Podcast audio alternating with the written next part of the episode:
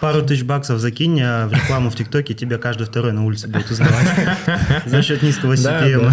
Мы там чересчур разогнались, и у нас максимум один таргетолог у нас вел 50 проектов, чтобы вы понимали. Апрель, май, июнь за квартал $50 тысяч отлили через ТикТок. Это наш бюджет плюс клиентов. Uh-huh. Вот. И они, когда там такой цифры доходят, им уже становится интересно с тобой пообщаться, короче. Вот знаешь, Берик один из немногих людей, у кого нету проблем с рекламой. И в целом с продажами. Руки отвыкают? Чувствуешь, что руки отвыкают? Ой, я сейчас вообще забыл, я сейчас уже даже не... Блин, я тоже... Таргет уже не запущу, наверное. Так интересно с вами разговаривать про делегирование. Просто я с вами общаюсь, и краем глаза я вижу два человека, которые занимаются вашими, что подготовили к вам сторис, чтобы они вышли снимать. Я такой, мне так неудобно, я такой лучше растить. Я один раз в жизни только ездил в Дубае, в Дубае, и все, и то там тупо кайфовали, там ничего я не записывал. Особо не задумывался о работе, да? Да, задача была просто отдохнуть, короче.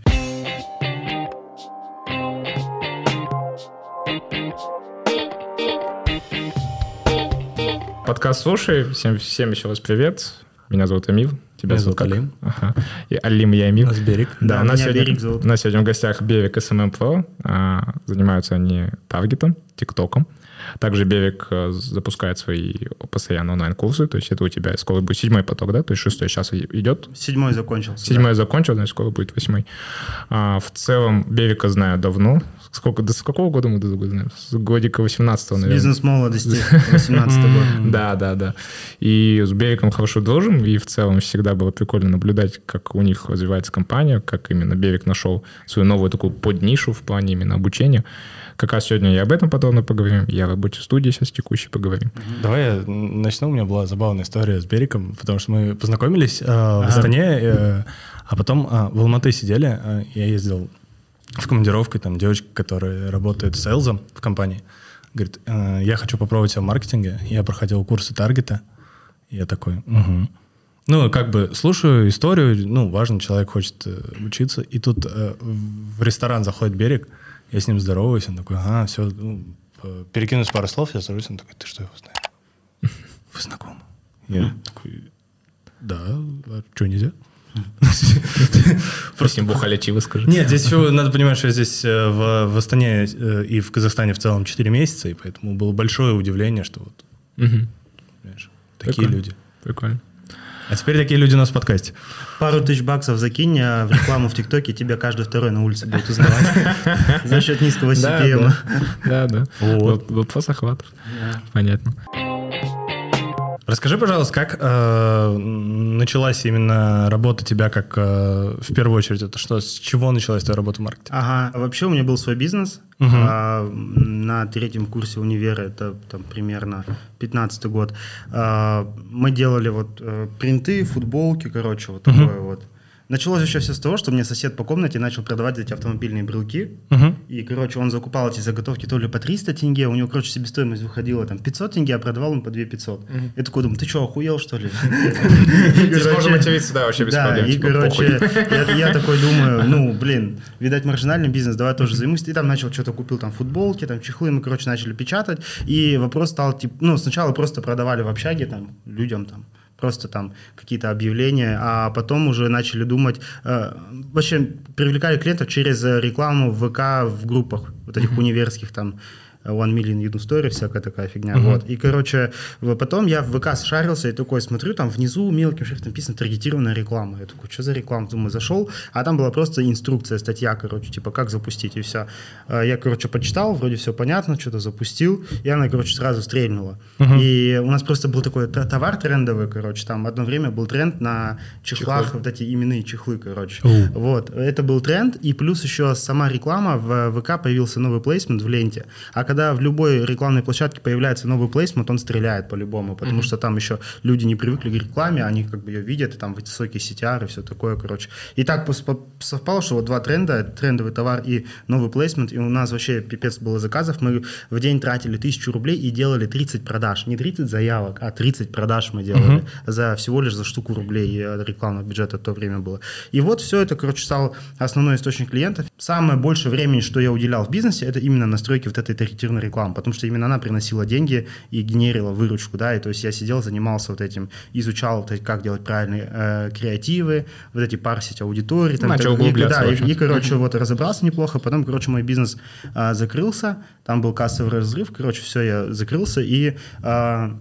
думал, чем заниматься. Мне мой друг с бизнес-молодости говорит, а ты же, говорит, я ему помогал таргет настраивать просто так бесплатно, там, по-дружески, короче. Он говорит, ну ты же умеешь эту хуйню делать, типа, она Хули не делаешь. Да, вроде бы востребованная тема, попробую. Я, короче, сел, за один день собрал, короче, лендинг на конструкторе, я это тоже научился для своего бизнеса, когда делал лендинг, научился это делать. Короче, сел, сделал ленд на конструкторе и запустил, как ни странно, именно не таргет, а контекстную рекламу, потому что я думал, что таргет люди в таргете не будут покупать. Почему-то я так думал, но я ошибался. И, короче, запустил контекстную рекламу, мне сразу упало, там, $10, что ли, бюджет поставил. Ночью запустил, утром упало, там, 3 или 4 заявки, не помню. Я там дозвонил, это я на Астану запустил, я, короче, дозвонился, там 3 встречи назначил, поехал на 3 встречи, с 3 встреч продал двоим, сразу продал, там, по 30 косарей, просто таргет настройку, короче. И за день, типа, 60 чистыми заработал, потому что там у меня расходы были только на рекламу, там, $10, и, ну, я делал все сам, короче, вот. Я такой подумал, ну, нифига себе, неплохо, типа. И вот так дальше сам уже работал как фрилансер, и потом начал, это было, короче, 26 октября 2016 года. В 15.05, да, такой? День рождения. Не, специально дату запомнил, потому что я такой уже, ну, тогда думал, что я не буду просто фрилансером, буду что-то агентство делать и так далее. Уже тогда были такие мысли, я поэтому запомнил дату. 26 октября 2016 года вот я начал. Потом я, получается, до Нового года отработал как фрилансер, несколько месяцев до Нового года. После Нового года я там взял уже помощника. Сначала я взял дизайнера, то есть самое тяжелое мне было делать дизайн, поэтому я делегировал сначала дизайн, а делал сам настройки. Потом уже делегировал настройки, то есть чтобы я чисто ходил, продавал, а вот человек просто настраивал. Я своего дизайнера обучил таргет настраивать. Вот. Он стал таргетологом, а я ходил там, продавал. Потом я думал, надо еще теперь продажи делегировать. Вот. Несколько было неудачных попыток на удаленке взять менеджера, они ни хера не продавали. Я такой думаю, ну надо тогда офис снять. Снял офис в Алматы, это был март 2017 года, в этом бизнес-центре «Седьмой Континент» мы сняли. Я сразу там посмотрел какое-то обучение по продажам бесплатное, там рекомендовалось, типа, посадить сразу 3 менеджеров, и тогда это будет работать. Я, короче, сразу 3 посадил менеджеров, и реально заработало, короче. Мы гнали трафик, и получается, мы в марте пошли как раз на бизнес-молодость. И там нас начали пушить, типа, надо там разгоняться и так далее. Мы, короче, на полную начали разгоняться, и уже у нас в июне или в июле у нас, короче, было 175 продаж. Прикинь? Какой год? Блин, не спиздеть, 17 или 18. Подожди, мы с тобой еще не были знакомы. Это после бизнес-молодости уже были знакомы. Нет, бизнес-молодость с Данилом мы проходили. Который уже где я был. Да, да. Я помню, мы еще тогда в Алмате вам сказали. Да. Это был 17-й год. Да. Это 17-й год, да. Вот. И, короче, уже, то есть, получается, в марте мы только открыли офис отдел продаж, и вот, получается, за март, апрель, май, июнь, за 4 месяца мы разогнались. У нас был отдел продаж в 2 городах, в Астане, в Алмате. Там было, в общем, менеджеров 15 по продажам, и мы делали за месяц, там, короче, рекорд был 175 продаж. То есть 175 продаж услуг таргета мы продали за месяц. Но это был плохой опыт, потому что чуть не схлопнулись из-за этого. Короче, мы там чересчур разогнались, и у нас максимум один таргетолог у нас вел 50 проектов. Чтобы вы понимали. Это был пиздец просто. То есть один таргетолог... Я уже хотел спросить, а таргетологов количество увеличилось? Нет, просто... У меня даже в голове, блядь. Мне когда Берик про это рассказывает каждый раз, у меня даже в голове как 50, блядь. Ну вот так было, короче. То есть у нас, мы же молодые тогда были, как-то не особо, знаешь... Запаривались, да, давай, погнали вперед, короче. Это еще бизнес-молодость как заряжал уже, по сути, своей тем, то, что цифры надо вот эти достать, чтобы там условно попасть. Да, там точку Б там сделать, короче, вот это все. Вот, и мы, короче, разогнались, и у нас начали таргетологи жаловаться, а у нас еще был руководитель отдела таргета. Она вообще чуть не повешалась там, короче, там, ты прикинь, столько клиентов, и она, получается, ответственна за каждого клиента. Там девчонка была, короче. И каждый клиент ей мозги делает, потому что на таргетологов нагрузка высокая, они плохо справляются, они начинают жаловаться. Жаловаться она начинает ей, и все, и она там выгорела жестко, короче. У нас уволился в один месяц там несколько таргетологов, это руководитель отдела таргета, и вот, короче, проблемы начались. Дальше мы, короче, поняли свою ошибку и чуть-чуть подсбавили там трафика и начали уже больше на качество работать. Поняли, что нужно, короче, регулировать количество клиентов, которые заходят каждый месяц, и стараться максимально качественно их с ними отработать, чтобы были LTV, да, продления. То есть если раньше мы там ориентировались в основном типа на выручку вот с новых продаж, поняли, что в агентстве как бы основные деньги зарабатываются это с постоянных клиентов. Ну, в целом сейчас ты расскажи, сейчас больше фокус на чёте. У меня сейчас, я не знаю, я сейчас хожу, знаешь, в раздумье, что мне дальше делать. Типа, вообще, какие планы на будущее примерно хотя бы можешь? Или ты все еще где-то будешь через 5 лет? Полное непонимание. Вообще, у меня, короче, ситуация такая прикольная. Ну, так получилось, у меня сейчас два проекта. Это обучение и это агентство. Да. И больше денег мне приносит обучение, чем агентство. Но, с другой стороны, обучение, мне сама бизнес-модель не нравится. То, что я там внутри постоянно нахожусь. И то, что там, знаешь, я не вижу как бы пути, вот знаешь, типа большого масштабирования. Ну, то есть я знаю, допустим, условно, ну, как до 100 лямов в месяц до выручки, я думаю, я могу довести, да, обучение. А вот дальше там, типа, знаешь, чтобы это там было больше, там, не знаю, $1 миллион там в месяц, да, выручка. Я вот уже особо как-то не вижу. Как это... Ну, там можно, конечно, выстроить онлайн-школу, ну, и так далее. Мне это не очень модель нравится. В агентстве я зарабатываю меньше, но мне сама модель нравится, то, что в агентстве это, как знаешь, все работает вообще без меня. Это то есть, чтобы ты понимал, я в агентстве, там, я не знаю, по понедельникам у нас планерка, там, 2 часа, и все, я больше, ну, да, я знаю. CRM-ки просто цифры смотрю, как бы, и особо больше ничего. Все остальное там сотрудники делают. Ну, в целом, там, знаешь, такая модель, ну, можно ее масштабировать прям на разные страны, там, и так далее. Вот, допустим, у меня такая есть задумка, вот есть, допустим, Skyeng, да? Skyeng, он что делает? Он продает услуги этих преподавателей английского, да, с клиентами. Вот у них есть, типа, там, десятки тысяч клиентов по всему миру, да, у Skyeng. Но хотя они просто за счет, там, IT-платформ, они, как бы, перепродают услуги, можно так сказать. Еще у меня есть друг в России, компания называется «Разгрузчики». Вот забейте, это прикольная тема. Они, короче, продают грузчиков на 60 миллионов рублей в месяц. И как они это делают? То есть у них точно такая, ну, примерно как у Skyeng, только без платформы. Они в каждом городе льют трафик на свой сайт, у них отдел продаж 60 человек, и они просто перепродают услуги грузчиков массово. Я такой думаю, а почему в таргете такое нельзя сделать? Почему у меня не может быть не 150 там, клиентов, да, как сейчас, а там 1500 или 15 тысяч? То есть здесь вопрос бизнес-модели. Ну, и, короче, я думаю, что это реально, наверное, сделать. Вот. Потому что есть модель, допустим, как вот идти, знаешь, больше в сторону, что типа с крупными клиентами работать, с большими бюджетами. Ты же хотел же вроде в этой сфере поработать. Да, это вот одна тема. А вот другая тема, это вот именно, знаешь, массово с маленькими бизнесами работать. Этим вроде как никто не занимается особо. А по итогу что у тебя с большими проектами? Ты же вроде хотел отдельную команду здесь забрать? Да, пока мы особо ничего не делаем там. То есть, ну, сейчас у нас есть, вот сейчас, сегодня я созванивался с ТикТоком. Они там увидели там наши бюджеты. Мы, короче, за квартал в ТикТоке, апрель, май, июнь, за квартал $50 тысяч отлили через ТикТок. Это наш бюджет плюс клиентов. Вот. И они, когда там такой цифры доходят, им уже становится интересно с тобой пообщаться, короче. Вот. И мы с ними сегодня созванивались. Там, региональный менеджер какой-то был? Ну, представители ТикТока, типа, вот. Мы, короче, созванивались, они там хотят наш кейс опубликовать у себя, ну, официально у ТикТока на сайте, короче. Потом там, ну, разные там еще условия там более выгодные предлагают, плюс еще помощь предлагают в том, что они там, если есть крупные клиенты, они сами могут на созвоны приходить, помогать их закрывать, презентации, плюс они вплоть до того, что вот мы приводим клиента, мы ничего не делаем, они там сами там настраивают. Готовы сами настраивать. Да, лишь бы, короче, приводи клиентов, короче.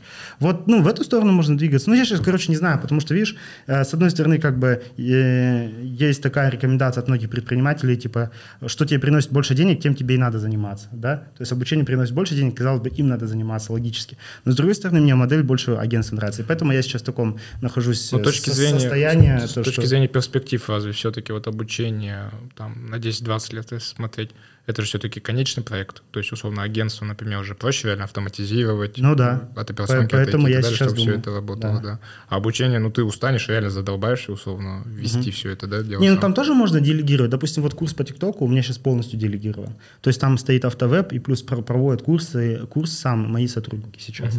Вот.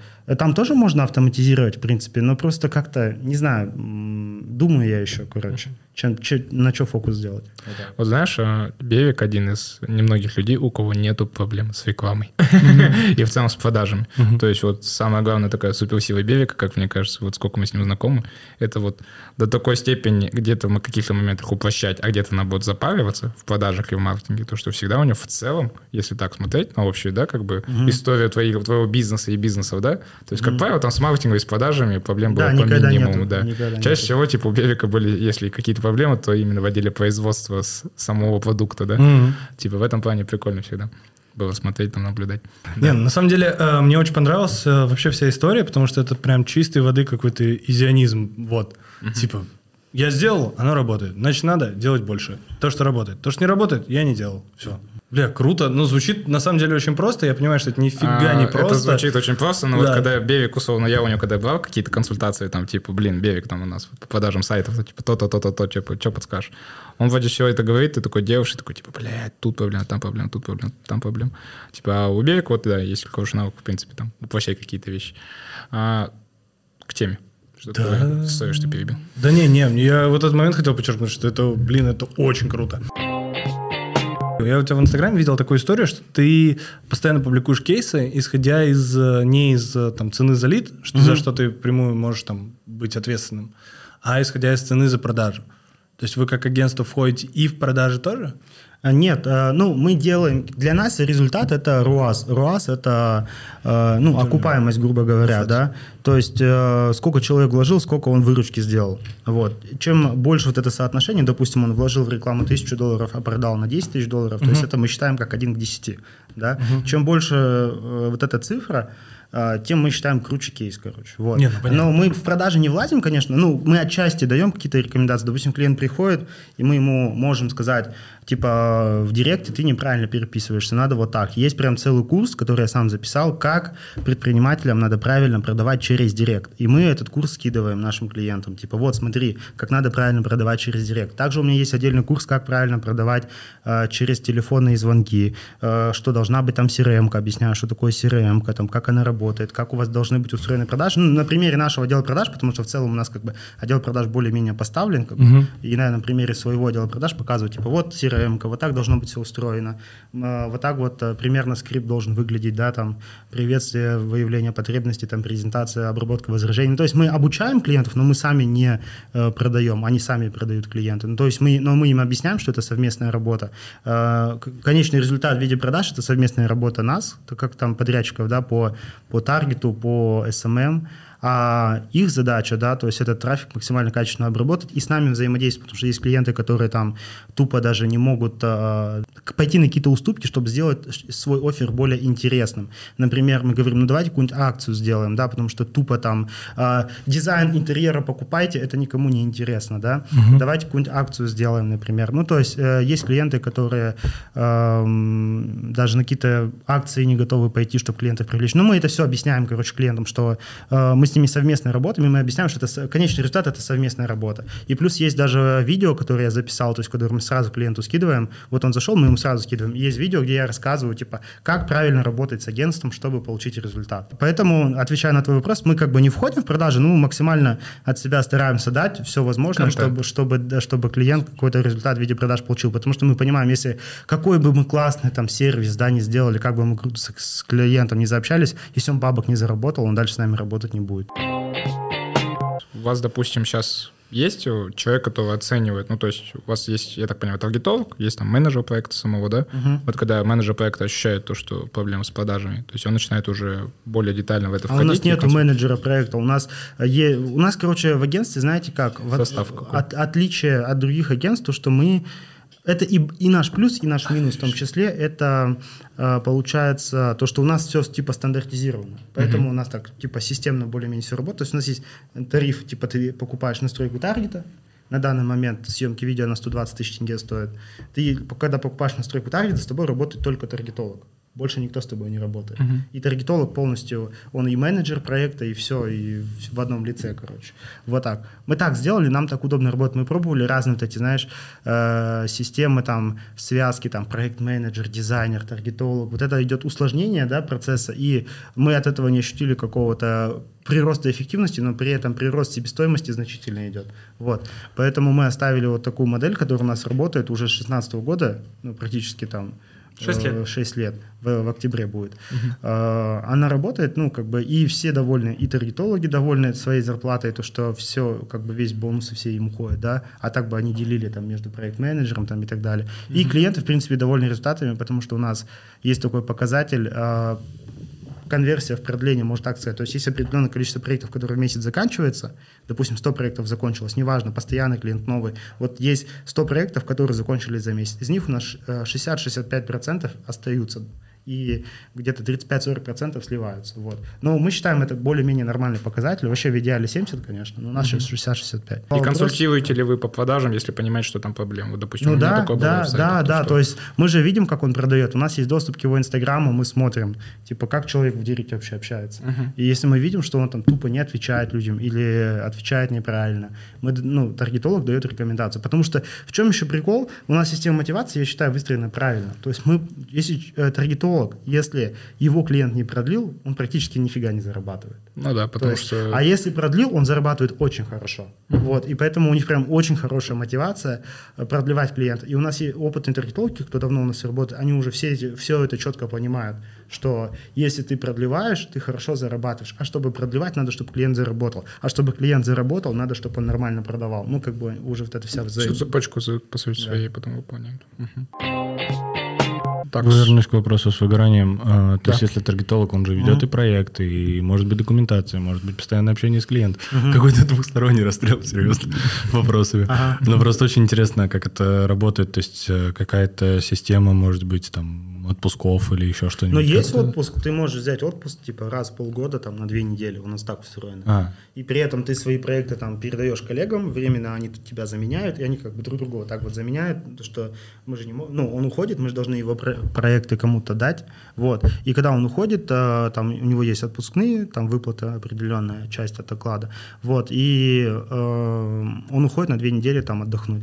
Но в целом мы просто не даем слишком сейчас много проектов, чтобы человек нормально справлялся. У нас как сделают? Если раньше у нас была такая модель, что мы сами распределяли клиентов, и мы говорили таргетологу, сколько ты должен вести. Пофиг, как ты себя чувствуешь, вообще пофиг, ты вот должен вести там 20. У нас раньше вообще стандарт был, я вот не помню, 20 или 30 проектов. Вот это был 17-й год, у нас был стандарт 20 или 30 проектов на таргетолога. А почему так было? Потому что у нас чек был низкий, у нас там чек за настройку 30 тысяч. Да. И, ну, и спрос был просто бешеный. Ну, то есть мы там продавали эти таргеты как пирожки вообще. Мы как делаем? У нас заходит новый клиент, и у нас такой, типа, в чате происходит какой-то аукцион. Руководитель отдела пишет, типа, зашел новый проект, такая-то ниша, кто хочет взять. И кто хочет взять, тот и берет. Кто не хочет брать, тот и не берет. Если человек, он чувствует, что у него уже дофига проектов, он и не берет. То есть мы не толкаем проекты через силу. То есть вот и это чуть-чуть спасает. Типа то, что они работают в комфорте, сколько им надо, он может хоть 3 проекта вести. Размер бонуса зависит от того, сколько ты проектов ведешь. Да, то есть, но они, конечно, понимают, если они проекты не берут, они меньше зарабатывают. Они это понимают. И каждый уже свои, исходя из своих приоритетов, типа, мне сейчас больше бабки нужны, или мне сейчас больше нужно там, типа, чуть-чуть отдохнуть. Там. Да. И все, и комфортно каждый типа работает, берет столько проектов, сколько сейчас ему надо. Сейчас в среднем сколько выходит тогда в итоге на проект? Ой, на одного таргетолога проекта? На таргетолога чуть меньше 10, наверное, в среднем, наверное, 8 проектов, примерно вот так. Всего сейчас сколько проектов у вас? Надо смотреть, ну, больше 100, ну, чуть больше 100 в работе, а так я точно не знаю, надо зайти в CRM-ку посмотреть. Прикольно. Ну, сравнивая с прошлым годом, вы сейчас выросли, да, я так понял, в цифру? Да, мы сейчас особо не растем, почему? Потому что плюс-минус, у нас как? Это сейчас агентство для меня это, как знаешь, вот ресторан, который стоит в проходимом месте и который работает несколько лет стабильно и не растет, и не падает, и типа вот так вот, да. И сейчас агентство для меня это что-то такое, потому что у меня весь фокус на обучение, потому что там больше денег приносит, ну там 90% времени я сейчас обучением занимаюсь, да. Агентство, оно практически без меня работает. Да, там какие-то моменты есть, то, что развитие какое-то идет, да. Там, вот мы там партнерами ТикТока в этом году стали там, и так далее, да, это тоже там неплохой нам буст дало, но новое направление в целом для себя ТикТок открыли, потому что раньше мы только с Фейсбуком работали, вот в этом году ТикТок открыли для себя, ну, очень классно, нам с ТикТоком нравится работать, вот, и, короче, рост идет, но он не такой, типа, знаешь, там каждый месяц по 20% типа растит. Ну, там, знаешь, вот в какой-то месяц хорошо сделали, в какой-то не очень. И вот ну, так, понятно, вот. Уже такой автопилот взялся. Да. А этот... По ТикТоку, кстати, у вас сейчас какая разбивка по проектам между Фейсбуком и ТикТоком? То есть, а по ТикТоку у нас клиентов практически нету. У нас по ТикТоку есть люди, кто просто через нас заливает. То есть они сами на себе... То есть мы просто как предоставляем им кабинеты, да, предоставляем им техническую поддержку, если их там заблокировали там, и так далее. Мы просто сделали удобно, что люди могут пополнять, как им удобно. То есть не обязательно это может быть через расчетный счет, они могут через Каспий оплатить. Это удобно. И люди поэтому через нас работают. Вот. И мы там очень стараемся быстро все моменты решать. Там, если нужен кабинет, мы быстро делаем кабинет. Если нужно с технической поддержкой решить вопрос. Вот, понимаешь, мы с тобой общались по поводу этого ТикТока, я помню, ты мне рассказывал, когда вообще к вам они зашли, и то, что ты нашел контакт, там, тот самый Телеграм, там вышел на них и так далее. По Фейсбуку в итоге что, нереально все-таки добраться до того, чтобы стать нормальными, типа, официальными белыми партнерами? Да нет, можно, но там все равно кэшбэки другие, намного меньше. То есть она не так интересна, да? Там максимум, что может быть от Фейсбука, то, что как мы как агентство можем иметь кэшбэк, это третья, а то и четвертая часть, то, что ТикТок дает. То есть ТикТок дает 3-4 раза больше. Все прикольно. Но в целом мне ТикТок намного больше нравится. То есть там, вот у нас, сейчас мы крутим рекламу на автовебе, у нас окупаемость ТикТока выше сейчас. Где-то в 1,5-2 раза, чем в Фейсбуке. И в целом окупаемость на ТикТоке при правильном подходе... Ну, вообще ТикТок супер клевый инструмент. Я вот сейчас топлю за ТикТок, у нас сейчас больше, акцент на ТикТок. Вот. Я думаю, у него потенциал даже больше. Вот для себя быть, какие-то уже ниши выявили, какие работают, какие не работают? А ну, там в ТикТоке просто таргетинг на весь Казахстан и минимальный бюджет $20 в день. Соответственно, там более-менее как бы компании, которые на Казахстан рекламируются, да. Не локальные, вот там в Алмате, в Астане. Там. А так, в основном это больше всего у нас клиентов это инфобиз, как бы заливают через нас. Может, потому что я в этой сфере кручусь, у меня много знакомств. Да, и там они, через нас заливают. Вот так айтишники, то есть мобильные приложения какие-то, стартапчики, видел? У себя, чтобы в кабинетах кому-то создавали. Может, просто, знаешь, вот прикольно то, что меня когда спрашивают, а кто у вас клиенты в СММ-агентстве, да, а я говорю, я ни хера не знаю, ты знаешь, я нифига не знаю. То есть я особо там не залажу, не смотрю, кто у нас там клиенты. Может быть, есть какой-то крупный клиент, там какая-то компания, корпорация, я даже не знаю об этом, что она есть вообще у нас. Вот. А может быть и нету никого из крупных, я не знаю. Нужно, у меня, видишь, клиентами... Я так, все отградил от себя, что я вообще с клиентами никак не контактирую. Вообще ни в одном месте. Вот, поэтому вот так. Смотри, если ты убрал от себя операционные процессы, и, в принципе, я так понимаю, ты получаешь большое удовольствие от того, что сам ведешь курсы частично? Ну, то есть встречи. То есть что для тебя сейчас, как-то самое интересное, что происходит в рабочей жизни? От чего кайфуешь, короче? Да что-то не от чего в последнее время, знаешь, что-то надо думать. Короче, я уже год примерно идет рост какой-то в заработке, но уже хочется, знаешь, уже скоро 30 лет, уже хочется, знаешь, что-то такое. Какой-то на серьезный уровень выходить. Поэтому сейчас я просто хожу как в этом. Автопилот. Я думаю, что дальше вообще. Я пока не пришел к какому-то решению. Вот. Ну, я помню, ты еще и давно, раньше даже, когда еще только агентство занималось, я думал про традиционный бизнес. Что ты в итоге так и не нашел? Нет, я традиционно не хочу. Я хочу упор сделать либо на обучение, либо на агентство. Скорее всего, наверное, на агентство. Просто уже, знаешь, проработать все по-серьезному и масштабироваться нормально. Свой аналог GetCourse не хочешь сделать? Нет, пока. Да, мне кажется, такие форматы. У меня в этом компетенции особо нет. Ну, почему-то, ни у кого сейчас особо... Мы, кстати, искали, у нас GetCourse, он, во-первых, дорогой, во-вторых, он очень неудобный, и мы много искали этих аналоги какие-нибудь. Я думал, ну, по-любому на рынке есть какие-то аналоги. И более того, я спрашивал даже у своих коллег, там, инфобизнесом, кто занимается, типа, что, какие есть аналоги. Ну, оказывается, особо аналогов-то и нету нормальных. Угу. Но небольшой, да? Непонятно, почему вообще. Хотя у GetCourse, может быть, он весь такой корявый, но, может, чисто за счет функционала. То есть там, если там посадить менеджера GetCourse, который шарит, он тебе из GetCourse может конфетку сделать. Ну там, то есть это как GetCourse, это как пластилин, по идее. То есть ну, это не готовый, как и все конструкторы. Не готовое решение, короче, да. Вот. Прям.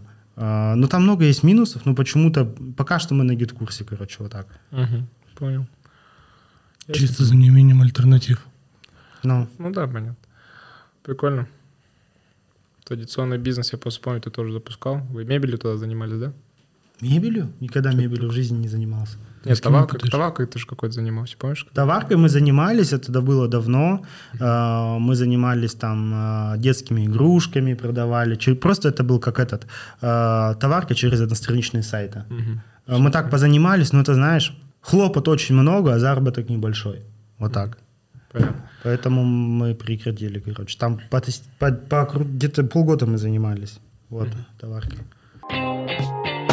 Вопрос по поводу партнерств. То есть тебя как бы в начале агентства начинал сам, потом в каком-то моменте был партнер, потом в каком-то моменте вы с партнером разошлись. Расскажи в целом, то есть больше и лучше ли стало как-то легче работать, возможно, когда партнер ушел? Или все-таки это какая-то история такая и с плюсами, и с минусами? Расскажи про вот это. Не, по-любому и с плюсами, и с минусами.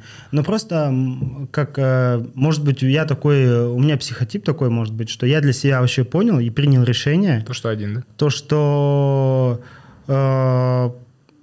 Ну, легче нанять человека, дать ему конкретные обязанности. И у вас будут четкие, понятные взаимоотношения, что как бы ты начальник, он подчинен, ну, грубо говоря, да, то есть тут все понятно, и не возникает никаких как бы конфликтных ситуаций, то есть все, ты ему платишь деньги за определенную работу или какие-то проценты там платишь, и все нормально. А с партнером вот эти вот начинаются недопонимания, понимаешь, то есть обычно как вообще партнерства создаются, то есть человек думает, ну, блин, мне одному будет тяжко, а вот с партнером нам будет легче, да, ну, логика чаще всего такая, да, и вот у меня тоже, типа, вот там партнер будет за это отвечать, я буду вот этим заниматься.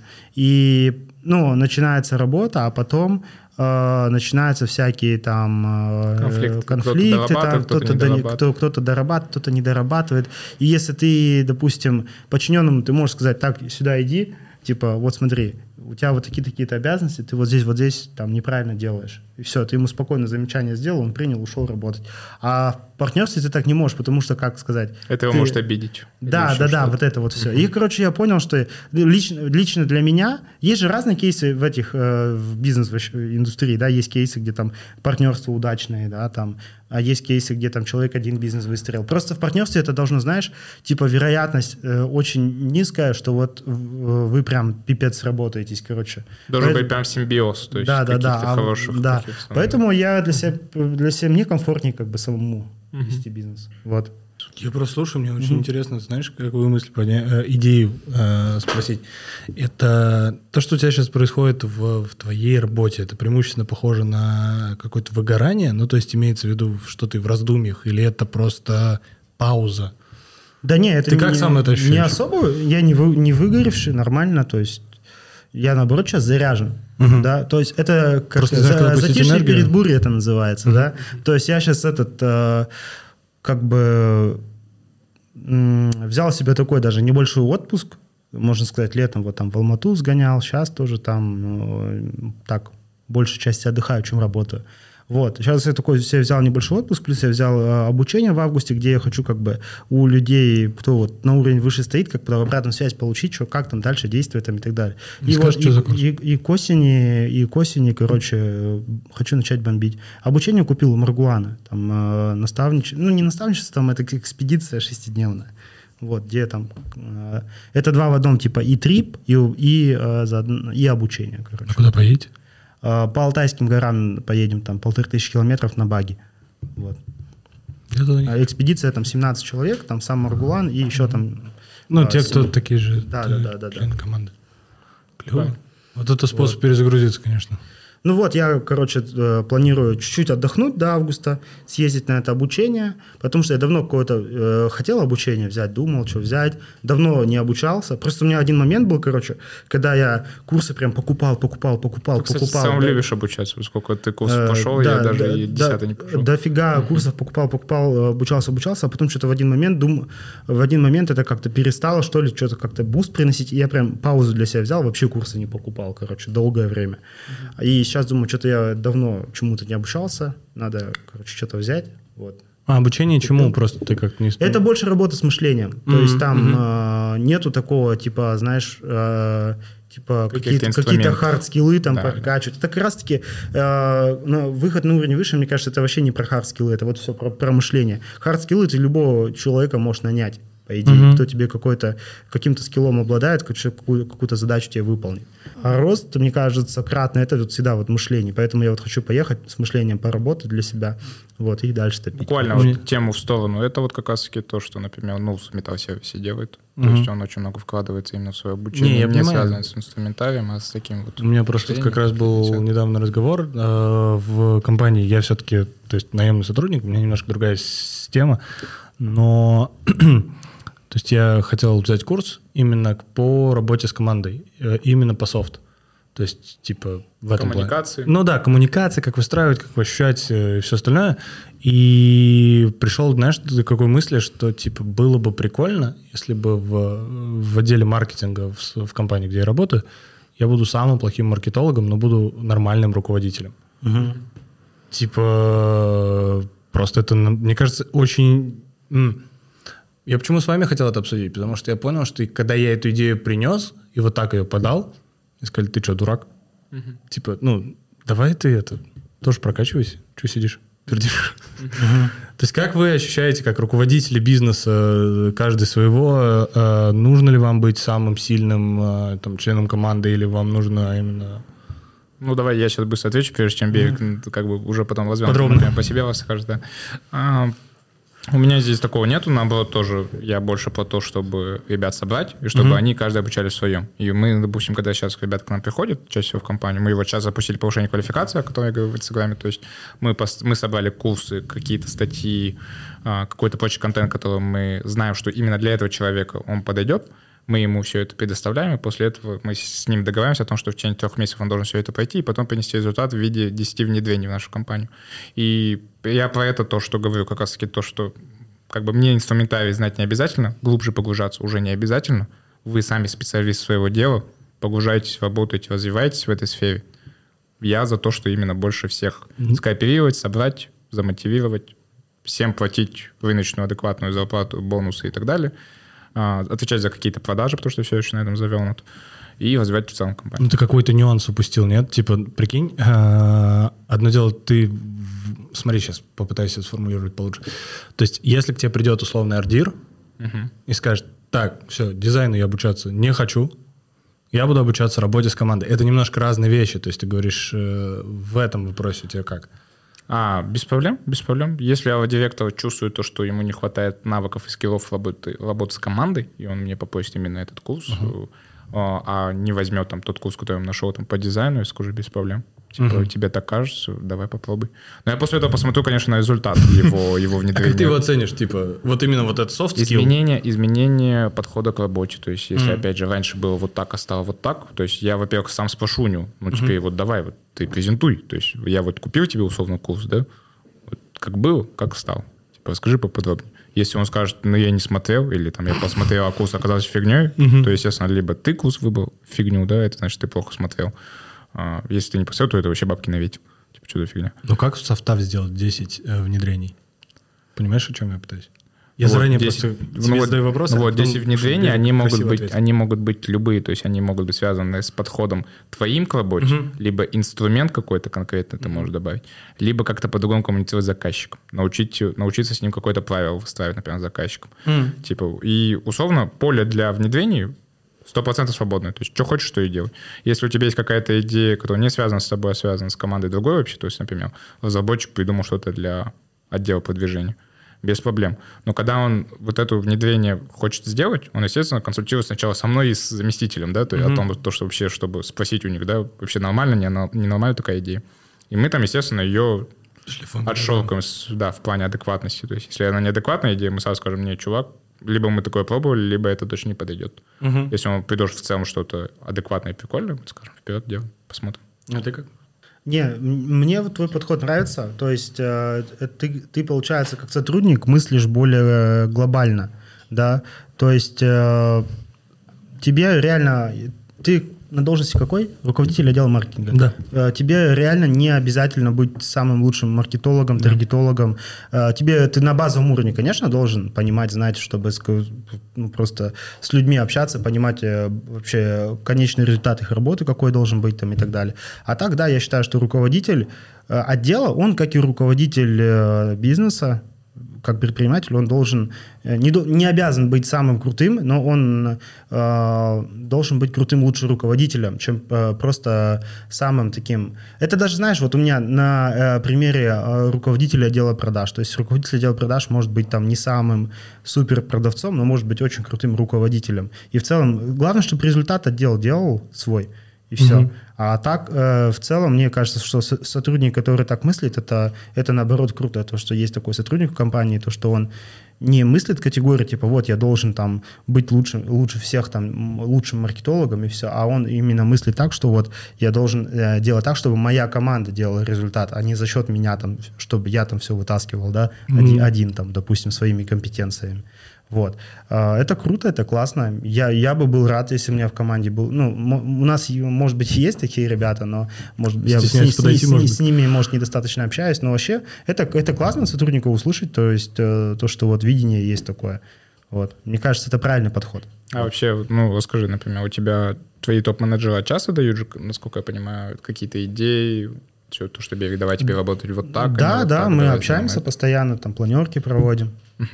А ты их как-то дополнительно мотивируешь, чтобы они такое придумывали или чтобы такое внедряли, или они сами просто от своей хотелки это делают? Мотивации прям такой прямой нету, типа финансовой, да. Но мы постоянно на планерках какую-то мозговой штурм совместно делаем вместе. Но зачастую они сами приносят какие-то идеи. Типа я говорю, вот, смотрите, нам нужно, например... Ну, поднять чек, например, да. Давайте принесите идеи, что мы можем в своих услугах... Ну, чтобы поднять чек, нужно поднять ценность. Ну, да, правильно да, же? Да. То есть, вот. Мы же не можем на ровном месте просто там чек увеличить. Вот. Окей, нам нужно сейчас поднять чек, задача, да. Принесите мне вот идеи, что мы можем там в наши услуги, да, как мы их можем доработать, добавить что-то новое, для того, чтобы это стоило вот столько. Вот все. Вот. И до следующей планерки у них там есть время, неделя там подумать, принести. Вот они потом на следующую неделю приносят какие-то свои наработки. Вот это, вот это, вот это можем. И мы уже вместе обсуждаем, насколько это там, внедрять или не внедрять. Там, вот так. Вообще я прям очень много слышал позитивных отзывов от Амира. И именно по тому, как у тебя выстроен процесс. То есть это как вот это... Еще такой вопрос. То есть мы уже это затрагивали, но еще раз давай. По поводу изионизма, и как ты сам определяешь моменты, где типа надо заморочиться, где просто ёбнули, и пошло дело? Или у тебя есть, там, я не знаю, какие-то наработки, или ты смотришь конкурентов, или просто бывает такое, что на ощущениях ты понимаешь, что, допустим, мы еще не запустили сайт, но сделаем сразу автовеб, ну я как пример, да, еще не начали разработку, сразу автовеб, сразу, потому что я потом не хочу этим вообще заниматься. Это так работает? Ну, какой формат? Короче, ты от интуиции как бы шагаешь, когда вот какие-то тебе надо решения. От интуиции, от неприятия, от лени или от чего? Да.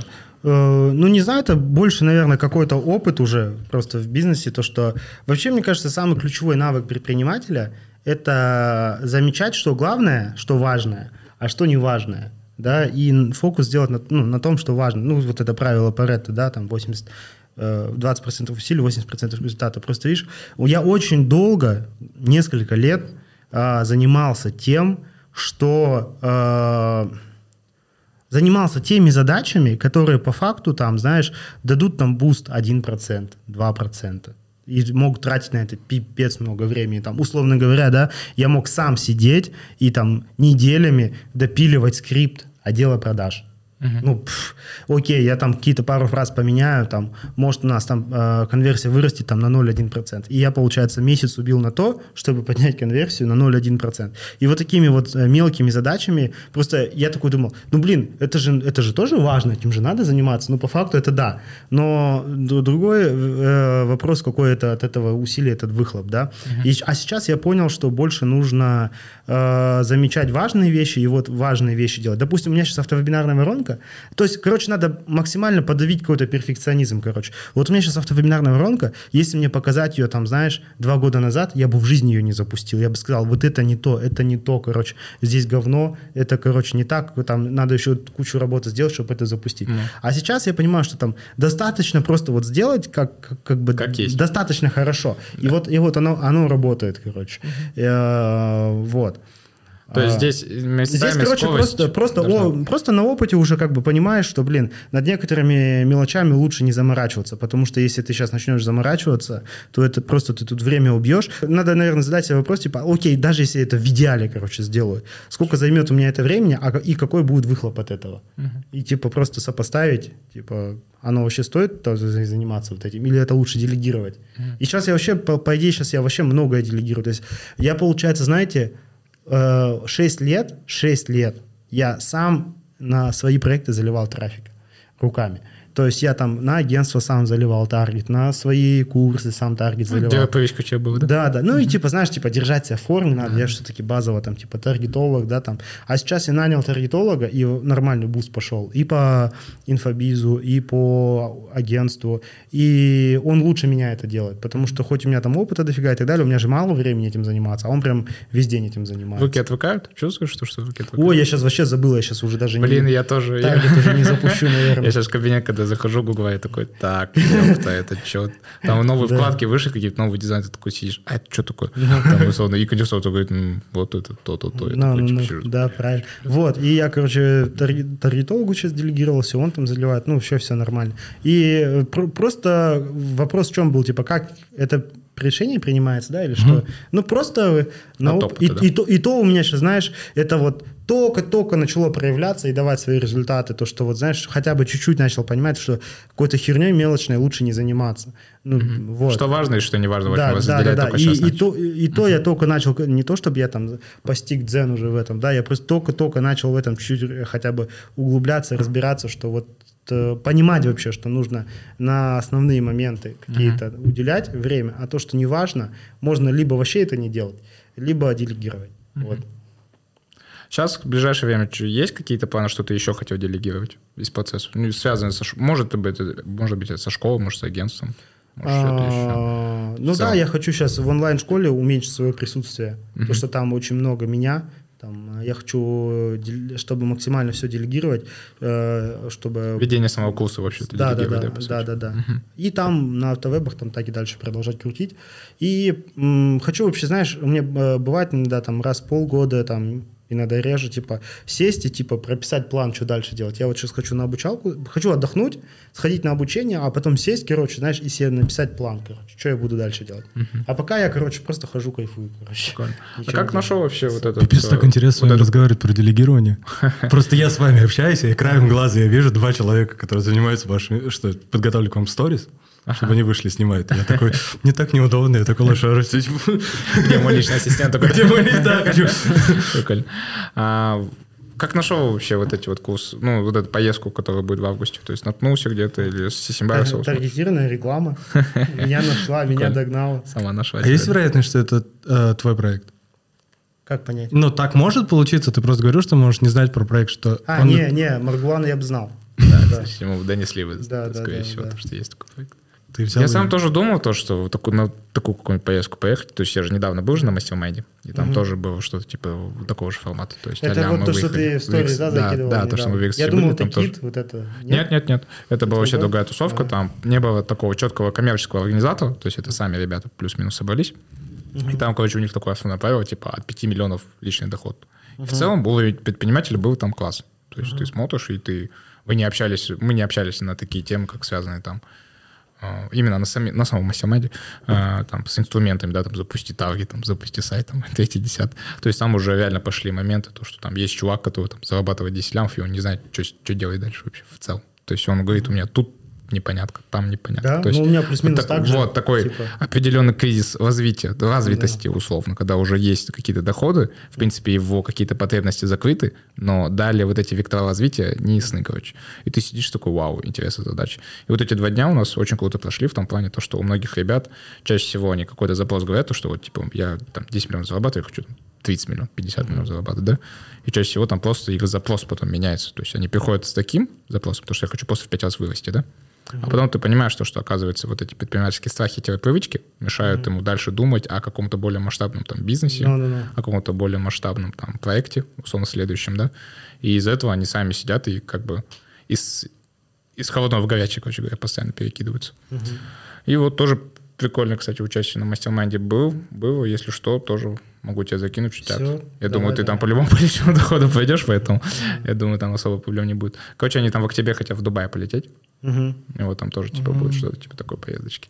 Я тебя оттуда передам. Да, буду передавать. Вы там целым коллективом можете мне передавать. Да, там с Метал-сервиса вот как раз один из организаторов таких основных, это Султан, это как раз-таки вот шеф Алима. Да. А вот мы недавно видели с Есеном, он тоже в Метал-сервисе же работает. Да. А он вот ездил на тоже тренинг, метод Хоффмана называется. Я хочу на него попасть, кстати. Я хочу собеседование пройти. Расскажите мне про тренинг. Я спрашивал, мне сказали, Алим, тебе еще рано. Короче, он мне так рассказал. Типа, ну я прям загорелся съездить. Но это нету такого рано, не рано. Здесь нету такого, типа, порог там в доходе, как у них там, да. Там каждый может. Там, да, это больше про психологию уже там все это. Там паттерны, поведение, психология. Там, во-первых, ты на 7 дней, кажется, да, остаешься без связи. Да, без связи, там живешь домик под Москвой, в лесу где-то там. В лесу вообще, там, в заднице мила, короче говоря, но где-то рядом с Москвой. И там вы проходите какие-то темы, разборы идут психологические. Я всю программу не знаю, потому что мне никто ее не объяснял. Но в целом все рассказывали все результаты, то есть в целом, как начали относиться к жизни по-другому, как какие-то моменты у себя наладили. И в целом прикольная штука, когда условно ты вот наедаешься от постоянных вот этих вот бизнес-мотивационных тренингов, да, то есть просто там посидеть, пообщаться с людьми в какой-то... Не, на самом деле это же все... Это же все глубже. Ну, то есть наши мысли порождают действия, действия порождают результат. А вот мысли откуда исходят, это уже вот, знаешь, твоя как бы... Психология, можно так сказать. Сейчас да? Я сейчас понимаю, как ты улыбаешься. Это, в принципе, я тоже сам очень... Я, например, сам достаточно циничный человек касательно психологии. То есть я раньше психологией очень сильно увлекался, а потом она мне так надоела, и я начал потом это считать дикой попсой. То есть, в принципе, уходить в психологию, когда дело касается предпринимательства или зарабатывания денег. То есть связывать вот эти два момента, типа, не надо. Но сейчас я обратно все еще прихожу к такому моменту, что да, у меня, например, у самого есть какие-то психологические привычки, я бы так их назвал, да, которые мне облегчают, например, повседневную жизнь, но с точки зрения перспектив обрубают мне какие-то моменты, на которые я не хочу соглашаться. Не, просто я даже не из-за этого, я просто вот не могу понять, зачем себя так усложнять, потому что если ты хочешь остаться без связи, если ты хочешь при этом отдохнуть, ты просто... Это дело не в отдыхе, там же тренинг. Там есть метод, там есть определенный метод самого тренинга, вот этот метод Хоффмана как раз-таки. В принципе, там, насколько вот я потом слышал, да, есть мировая практика именно по психологии, есть разные школы уже психологии, очень известные. Не вспомню сейчас название. И вот метод Хоффмана — это как раз-таки такой некий продукт, выросшийся из определенной школы. Какой-то известный, я забыл, как он называется. И, в принципе, там вот этот весь тренинг, он проходит по вот этому формату. Не, просто если убрать психологическую часть, то можно слетать на Кубу, там тоже ни хера нет интернета. Понятно, если ты хочешь просто сменить картинку, так сказать, да? Но там тоже нет интернета. Вот, ты можешь это сделать где угодно. Ты можешь сейчас отключить у себя интернет и пойти гулять. Дело не в том, что нет интернета. Да, дело в самом тренинге именно. И в то, что нет отвлекающих фактов. Слушай, есть такая типа тема, я ее рассказывал своим, с кем работаю, что классный... На Ютубе есть лекция, если она еще есть. Классный дизайн делают те, кто много путешествует и много трахается. И поэтому, мне кажется, если ты запарился, можно либо одно, либо другое. Тоже есть у этого решения, да? Ну, там, допустим, есть куча предпринимателей, которые тоже уже напутешествовались и натрахались. Да, и натрахались и от работы, и в физическом смысле. И поэтому, когда вот уже не остается определенных вот таких вот типичных инструментов, да, пожрать, пойти потусоваться, скататься на Мальдивы, там, 3-10, там, какая-то эскорница, анам-анам. То есть, когда вот это все уже заканчивается, потом по итогу начинаются возникать как раз-таки вот такие радикальные условные тренинги, как, например, метод Хоффмана. Это не прям радикально, я сейчас очень так грубо сказал. Там на самом-то деле все мирно и понятно. Просто телефон они просят отключить, как раз-таки, чтобы ты не возвращался в мир. Я как раз оторвался как бы от этого всего. Лук, понимаю. Поэтому, если что, давай вместе катаемся. Я тоже сам давно хотел. Там, на самом деле... не очень хочу в Москву. Я типа понял для себя, что эта страна для меня временно закрыта. В этом плане, кстати, вот в Москву мне тоже интересно будет вернуться. Я в Москве был последний раз в 2018 году, кажется. А первый раз я был в 2017 году. Тоже прикольно, как-то все видоизменилось. Часто ты в Москве был, когда ты вообще в целом в России? Ну, не часто, но раз в год точно был. В целом ты вот ощущал, как Москва изменялась? Вот эти вот откуда идут? Да. Я сам просто прифигел, я вот в 2017 году, считай, был, а потом в 2018. Ты же тоже в Москве же пожил? Да, где-то 3 месяца жил. Вот я обалдел в том плане, что вот спустя год условно. Это просто потому, что время года, что ли, вот. Я, короче, там впервые был осенью, и мне прям вот ужасно было. Вот этот мокрый снег, вот эти все опавшие лица. А второй раз я был в сентябре, то есть уже было получше чуть-чуть. Просто я там тогда был в начале ноября, а во второй раз был в начале сентября. Солнечно, красивенько, все классно. Ты по садовке катаешь, вообще кайф, короче. Когда было агентство еще в России, я себе завел практику, я куда-то уезжал, и у меня появились какие-то идеи, типа, что делать. Записывался я в заметки, банальная фигня, но просто когда ты реально такой, что-нибудь надо хотя бы записать, начинаешь записывать, как чистые листы, знаешь, утренние. Да. Начинаешь их писать, и потом такой возвращаешься, через 2 недели смотришь, такой, нихера себе, здесь даже есть здравые мысли. Лучшая поездка, из которой вы приносили такие мысли. Да. Ты же в Дубае был еще? Я вообще мало путешествовал. Я один раз в жизни только ездил в Дубае, все. И то там тупо кайфовали, там ничего я не записывал. Особо не задумывайся о работе, да? Да, задача была просто отдохнуть, короче. Вот, а так, конечно, это немножко мировоззрение меняет, то, что ты в другой город, там, приехал в другую страну, ты видишь там, типа, весь этот масштаб и понимаешь, что, типа, блин, надо херачить. Я помню, как Берик рассказывал свои ощущения после Дубая, то, что, типа, как будто вот у нас Абу-Даби Плаза вот это вот высокая, а там это обычнейший же, блядь, типа, небоскребик там среди всех остальных. Да, таких там целый лес. Да. Вот. А так, в основном, я вот только один раз ездил, поэтому такого опыта нет. Так, в основном, я, когда мне надо что-то нагенерить, я сажусь и думаю, короче, просто вот. Майнкарту открывают. Ну, короче, смена картинки тебе не особо там и в принципе... Или ты не пробовал? Не пробовал я. Вот. Ну, прикольно. Вот если захочешь там подумать именно о развитии дальнейшего таких вот перспектив, я просто на себя расскажу, да? Мне вот несколько раз классно, на самом деле, помогли даже самые дешевые, понятные бюджетные варианты. То есть я в Алмате был просто в офигенном месте, с офигенным видом. Что-то в один момент как-то... То ли опаздывал мой гость, то ли что, я тогда не помню, с кем я именно виделся. Но у меня, короче, было временно подумать самому. Я как раз заказал уже что-то, у меня 2 скарик, мне сюда его принесли, я такой... Что он был подделать дальше, типа, в целом. Я такой сижу, просто заметки в телефоне открыл. И тоже, да, на самом деле, накидал всяких идей туда. И потом после этого, когда я приехал в Астану, я такой, бля, классно. Ну, то есть я как будто, не знаю, то есть эти бы идеи вряд ли не пришли бы в Астане. Если бы и пришли, то, наверное, какими-то кусочками или позже, и так далее. Вот смотри, вы меня спросили насчет там, типа, что дальше. Вот я хотел у тебя спросить, у тебя какие дальнейшие планы, что ты планируешь? Развиваем агентство дальше, а операционное я хочу из него выходить дальше. То есть это сейчас у меня получается, я в принципе дальше хочу отходить. Сейчас один из моментов – это дальнейшее повышение чека и систематизация продаж.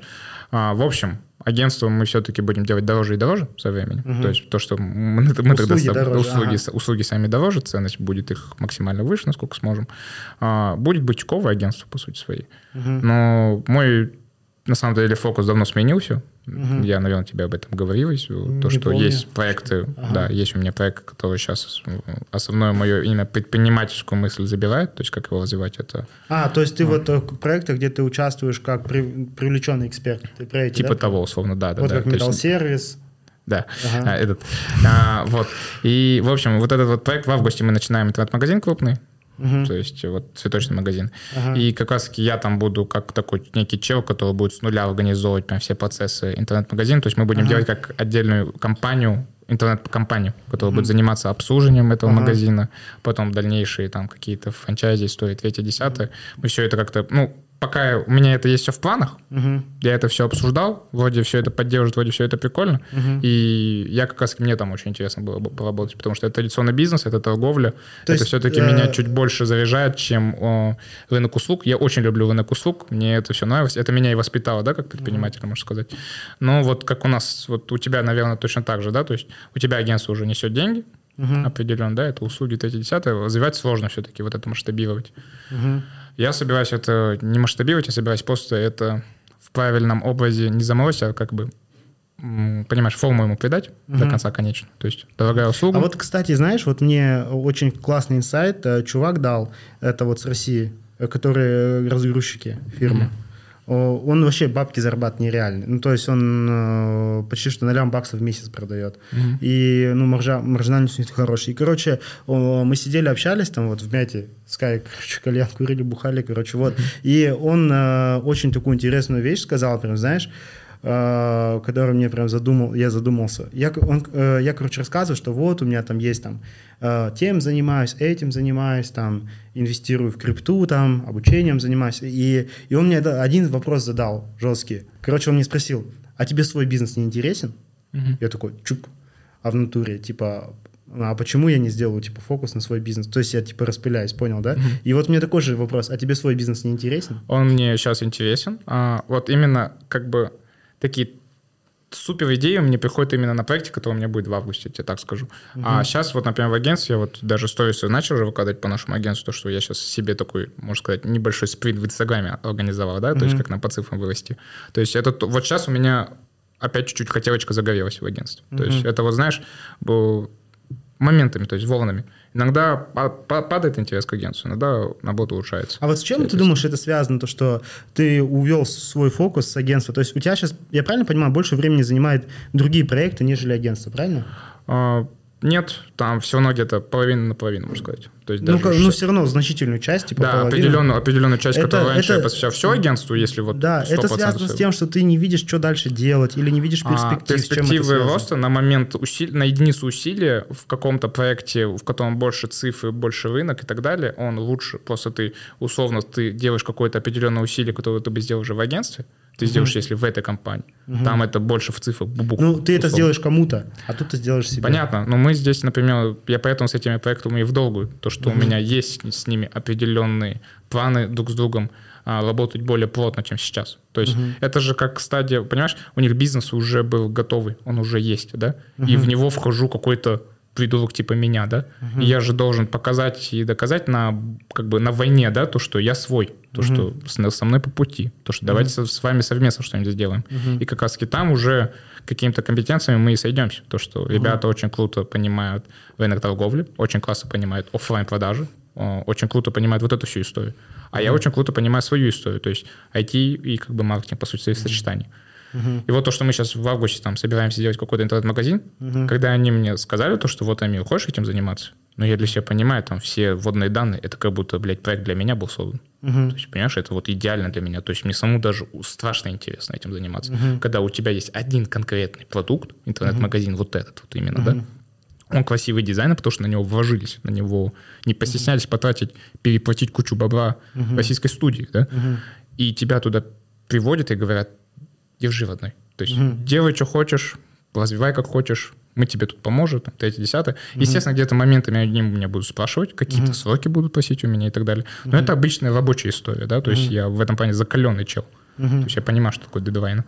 Я не буду там из-за этого как-то ныть или там говорить, ой, вы мне дедвайн ставите и так далее. Я понимаю то, что это вот боевая, как бы, история, нам нужно фигачить. И вот мне там интересно. Но агентство я все равно забивать не буду, это не так, что... Я хочу от операционки выйти именно, чтобы с точки зрения... Там, понимаешь, продажи, там, Амир, типа, а что сделать это, а что делать там, а что делать тут. Но развивать я все равно в любом случае буду. То есть, потому что у меня, помнишь, я рассказывал тебе, нет, но в августе, например, прошлого года я же думал уже о том, чтобы его продать, либо с кем-то слить его вместе, либо там как-то, короче, какой-то формат придумать, чтобы я, короче, вообще отошел от проекта. То есть я в августе прям реально об этом задумывался, потому что у меня было... У меня ушли два кадра достаточно важных для меня с точки зрения эмоционального. То, что они вот ушли, чуть-чуть такая пустота образовалась именно в плане эмоций. Тогда еще там в целом такой свой депрессничок был по личной жизни. И я такой сижу, такой, типа, да надоело, блядь. И начал думать о каких-то вариантах, типа, как бы это слить. Угу. Что-то вот так вот месяц походил, пообщался с людьми. И одни ребята же мне, в принципе, цифру дали. Угу. То есть надо подумать. Uh-huh. То есть уже можно было, в принципе, соглашаться и уже дальше придумать, как это все оформить. Uh-huh. Я в один момент такой, типа, нет. Uh-huh. Я такой сижу, а почему я говорю, блядь, нет? Я же сам же у них спросил, типа, надо, не надо, они сказали, надо. Я для себя понял, нет, это мое все-таки. Ну, то есть uh-huh. хочется этим заниматься. Какая-то, uh-huh. ну, это как родной вот ребеночек, блядь, что, его выкидываешь, что ли, на улицу? Uh-huh. Типа, нет, ты не хороший, типа, ну, uh-huh. хороший ты в любом случае, ты же мой. Как uh-huh. бы здесь такое отношение чисто эмоциональное. В этом плане uh-huh. это, наверное, и плохо, и хорошо. Наверное, крутой бизнесмен-предприниматель, который думает масштабно, может забить на какой-то хер на свои проекты, да? Uh-huh. Но я как бы более, наверное, сентиментальный вот, uh-huh. к этому агентству, к этому названию, uh-huh. к этой истории, которую мы с ними все это вместе сделали. Uh-huh. Поэтому забивать не буду. А какие ты видишь, ты говоришь, ты все равно будешь заниматься, все равно будешь развивать, а как какими инструментами буду развивать? Не то, что какими инструментами, а вот, ну, например, у вас сейчас какой оборот в месяц? 6,5-7 миллионов. 6,5. Вот чтобы 60 делать, 70. Есть у тебя примерно модель будет меняться, не будет? Или это просто больше трафика, больше людей? Или как? Или это выход на другие рынки? Масштабироваться горизонтально не будем, будем только вертикально развиваться, по сути своей. То есть мы, по сути своей, в один момент вводимся в то, что вот таких, как я, в агентстве условных, да, ребят, которые знают mm-hmm. все понемногу и все хорошо достаточно, mm-hmm. чтобы вести проекты по типу там, как раз таки, там, металлопроката или там цветочные магазины более комплексно. Mm-hmm. Таких чуваков будет, как я, условно, трое, например, да, mm-hmm. четверо.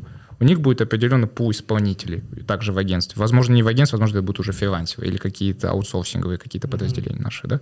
И таких вот, как я, будет, условно, представьте себе, трое, да, представим. Mm-hmm. У каждого будет по 3 проекта, вот по типу, как вот сейчас я веду 2. Mm-hmm. И после этого вот это будет вертикальная история. То есть чек просто настолько обрастет, uh-huh. именно с суммой, да? Uh-huh. Сами встанем, скорее всего, понаглее в плане сумм. То есть uh-huh. сейчас я же скромные же суммы беру, на самом деле, с этих 2 проектов, uh-huh. потому что я с ними на перспективу работаю. Точнее, с одним конкретно, вот, с цветочным магазином я работаю прям на супер перспективу. Uh-huh. И они это тоже понимают. Потому uh-huh. что я им показывал свои цифры в открывашку. Потому что, ребята, вы там не прям уж и много мне как-то жизнь наладили, типа, своей зарплаты. Uh-huh. Вот. Это будет вертикально. Uh-huh. И это отрубится в один момент, все-таки до конца оторвется друг от друга. То есть маркетинг, вот про что я тебе сейчас сказал, я тебе говорю про маркетинг, и IT. Uh-huh. IT уже нужно будет все-таки строить мне с партнером, потому что технически я сам далеко не ушел как специалист. То есть uh-huh. я не CTO-шник, я не крутой архитектор проектов IT, uh-huh. IT-стартапов. Там вот, чтобы вертикально уйти, это нужно делать большие разработки, порталы, 3-10. Uh-huh. И я, в принципе, задумываюсь об этом, то, что найти. А больших клиентов где искать? Это тендеры или это что? Это да, B2G в том числе, это стартапы, это разработка своих проектов в конце концов. То есть здесь будет так, скорее всего, то, что будут делаться какие-то мобильные приложения, какие-то кастомные проекты, государственные проекты. И на оставшиеся, так сказать, чтобы оборотку допинать, это сайт, то, что мы сейчас делаем, по сути своей. Интернет-магазики, какие-то корпоративные сайты и так далее. Чтобы именно определенная касса была для того, чтобы свои проекты какие-то генерировать. После этого эти проекты нужно будет проталкивать, продавать и так далее, на экзит. То есть, чтобы вот какая-то история появилась, вот как, знаешь, нет, Мишу Токовинина, это вот основатель amoCRM. Да. Да, то есть у них то же самое. У них была студия, они потом объединились в один момент с еще одной крутой студией, которая занималась UI, ну, как бы дизайном, да, AIS называется. И у них AIS QSoft появилась студия совместная. Mm-hmm. И они начали, два агентства соединились, и они начали херачить 5, кажется, проектов стартапа. 5 стартап-проектов. Uh-huh. И один цель – amoCRM. Все. Все остальные 4 они нахер закрыли. Uh-huh. amoCRM они масштабировали до такой степени, то, что это, в принципе, стал их основным бизнесом. В один момент туда заходит 1С, сам холдинг, выкупает там все нахер. Им оставляет какой-то определенный процент, чтобы у них все равно была мотивация, как у предпринимателя, развивать этот продукт дальше. Все. После этого 1С – это smart деньги, то есть они вам подсказывают, как клиенты работают на самом деле в этой сфере, да, в автоматизации. Всю базу им дали, 3-10, все рычаги для развития. Uh-huh. И говорят, на, ебашьте, делайте. Uh-huh. То есть здесь тоже как бы в этом плане крутой кейс для меня, который я давно знаю. Uh-huh. И до него нужно дожить, до него нужно дойти. Для этого у тебя должна быть крутая база разработчиков, у тебя должны быть нормально, адекватное финансирование всего этого дела. А чтобы было нормально финансировать, у тебя должны быть какие-то процессы налажены. То есть, чтобы дотация была постоянных бюджетов на новую разработку. Uh-huh. И в один момент, ну, надеюсь, стрельнет. Вот это вот разделение, до него еще, опять же, дожить надо. Пока сейчас я хочу развить агентство именно в этом формате, в котором есть, хотя бы до 12 миллионов оборотов. Угу. Типа 12-15 миллионов оборотов, я уже скажу, так, все окей, теперь меняем потихонечку формат. Угу. Потому что 12-15 миллионов оборотов, у меня же, в прошлом мы с тобой обсуждали, у меня маржинальность, она чуть-чуть по-другому устроена, то есть у меня есть, как и у тебя, ежемесячный проект, угу. но у меня есть еще и сверхприбыль от проектов обычных, которые сайт. Угу. И там, в принципе, когда 12-15 миллионов оборотов, значит, что я чистым очень хорошо буду зарабатывать. Угу. То есть я буду зарабатывать почти треть, там 5-6 миллионов, условно, смело. Угу. Потому что зарплаты в один момент перекрылись, а дальше уже прям сверхприбыль, бам-бам-бам, условно. Себестоимость там не сильно вырастает в один момент. Вот до этого момента, когда растем, после этого будет ясно и видно. Но пока все это развивается и так далее, я работаю на какие-то проекты еще более перспективнее, чем это агентство. Угу. Вот, извиняюсь за монолог, если как-то так вышло, если я занял эфирное время. В общем-то, вот. Еще есть такой момент, то, что... Чувствуешь ты это или нет, ну, например, у всех агентств, я так считаю, по крайней мере, да, есть определенная пятилетка, которую надо пережить. То есть, вот, знаешь, вот ты, когда вот агентство открыл свое название просто тупо, это с любым, кажется, бизнесом тоже связано. Вот если ты 5 лет отработал, после 5 лет определенная доля сарафанки уже настолько она тебя несет просто как бы на плаву, то, что сложно потопить эту историю. То есть ты должен прям зашквариться, ты должен прям репутацию повредить, чтобы у тебя все клиенты убежали. Но если ты в целом работаешь прямо в таком же формате, у тебя все равно по чуть-чуть цифры растут, по чуть-чуть, как всегда, клиенты добавляются. Я это заметил на своих конкурентах, потому что у них у всех упаковка страшнейшая, менеджмент ужасный, сами сайты хуже. Они работают все просто по 6-7 лет. И к ним идут просто из-за того, что у них все оптимизация, достаточно высокая позиция. Они все равно хоть как-то отвечают на звонки и все равно дадут тебе договор, то есть они дадут подписаться с собой хотя бы, да? То есть дадут себе деньги заплатить, и все, и работают. Во-первых, мы очень долго не говорили про Метал-сервис, а где-то минут 5. Уже спасибо. А во-вторых, большое спасибо, Берик, что пришел на наш подкаст и рассказал о своей работе. Это очень круто. Спасибо большое, что пришел. Надеюсь, тебе было интересно. Подписывайтесь на меня в Инстаграме, да? Ставьте лайки. Обязательно в описании укажем. Все, всем большое, Ахмед, что посмотрели. Давайте на связи. Все, давайте.